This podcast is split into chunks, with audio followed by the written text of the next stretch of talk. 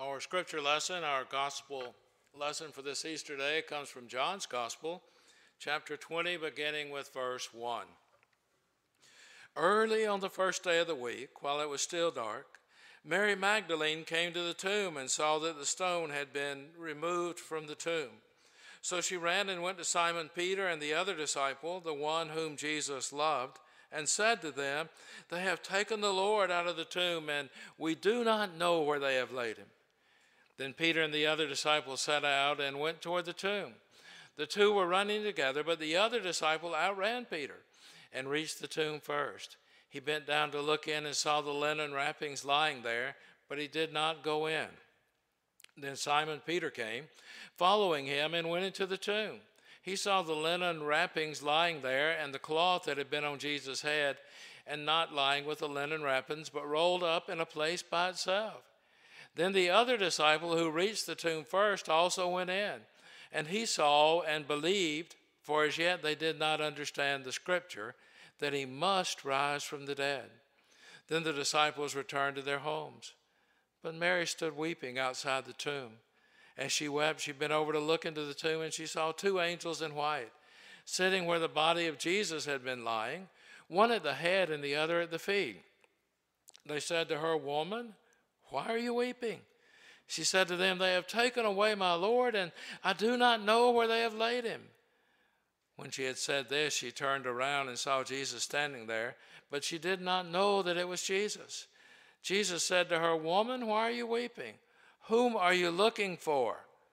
Supposing him to be the gardener, she said to him, Sir, if you have carried him away, tell me where you have laid him, and I will take him away. Jesus said to her, Mary. She turned and said to him in Hebrew, Rabboni, which means teacher. Jesus said to her, Do not hold on to me, because I have not yet ascended to the Father.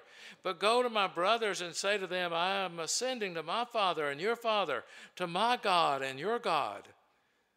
Mary Magdalene went and announced to the disciples, I have seen the Lord. And she told them that he had said these things to her. This is the word of God for the people of God.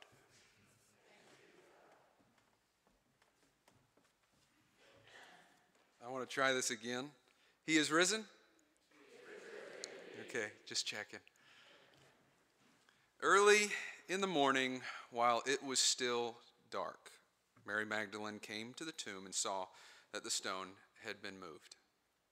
Early in the morning, while it was still dark. You know, I've read those nine words, those nine introductory words, pretty much my entire life, every Easter Sunday, over and over and over and over again. I've heard them so many times, but today, standing here with you in Newnan, Georgia, what, 10 days after a tornado that devastated this community, this morning, those brief, previously meaningful, uh, meaningless introductory words to a story that ends in revelation and hope and excitement take on an entirely new meaning. Early in the morning, while it was still dark. That's essentially how the article began in the Newnan Times Herald from last Saturday. The tornado touched down in Newnan after midnight, and soon after it passed early in the morning while it was still dark, people emerged from what was left. Early in the morning while it was still dark. John tells us after this introduction that Mary came to the tomb of her friend Jesus. Devastation had rocked her world and the world of her friends. All of them were shaken after what they'd been through. And so Mary comes to the tomb that morning. John doesn't tell us why.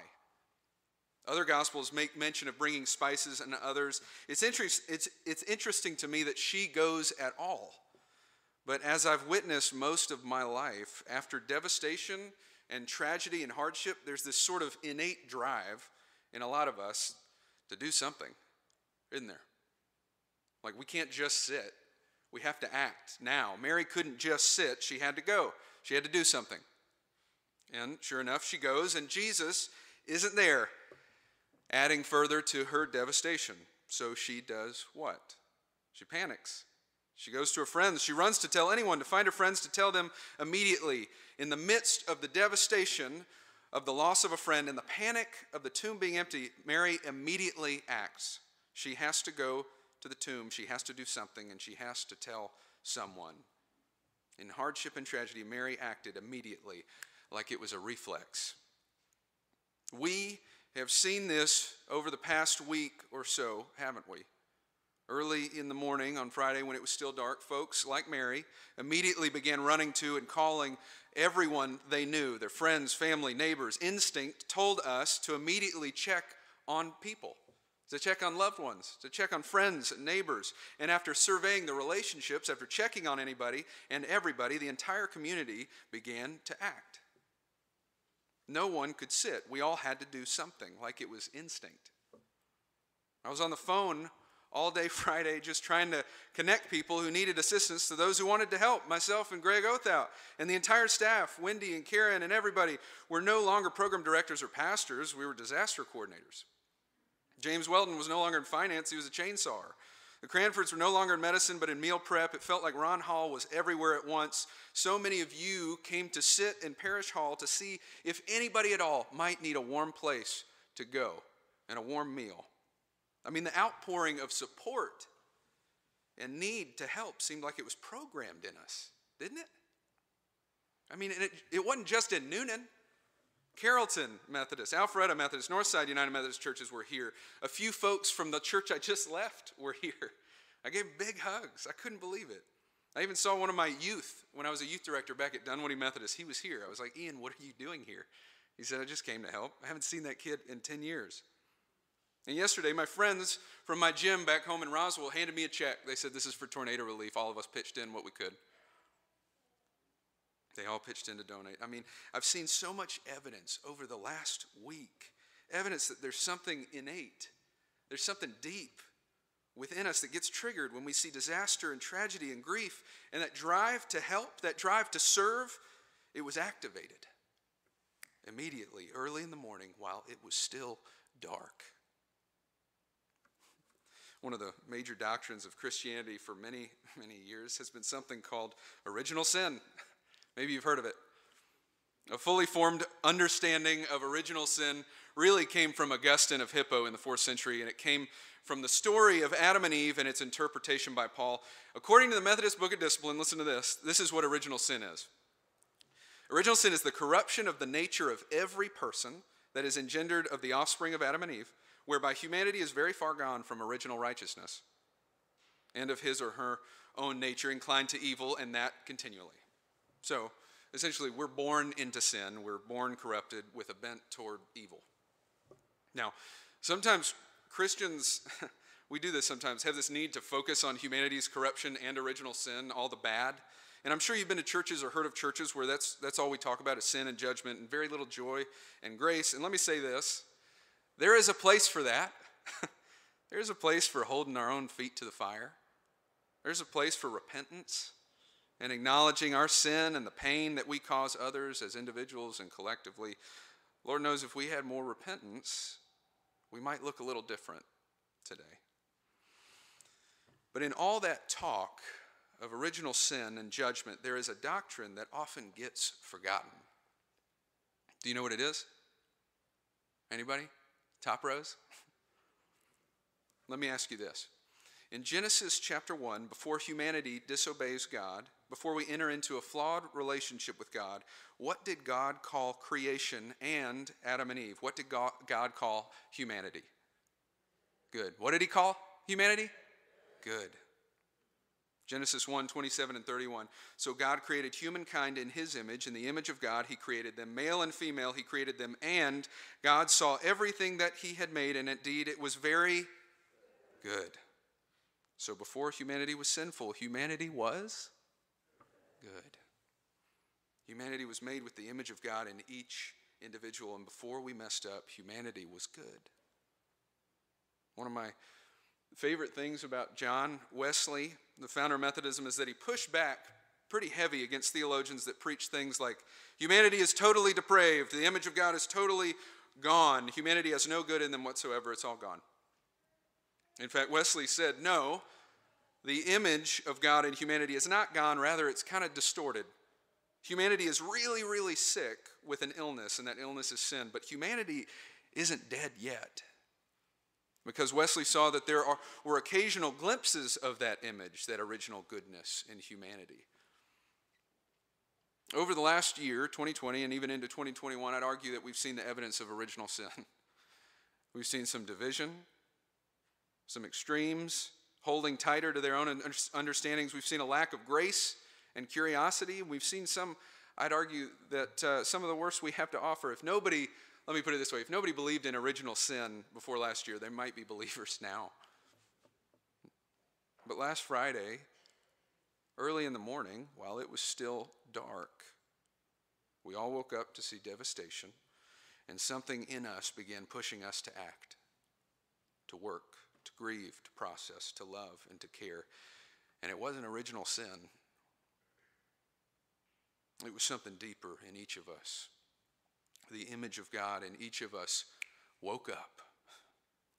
And what I saw in the community was clear evidence not of original sin, but of original goodness.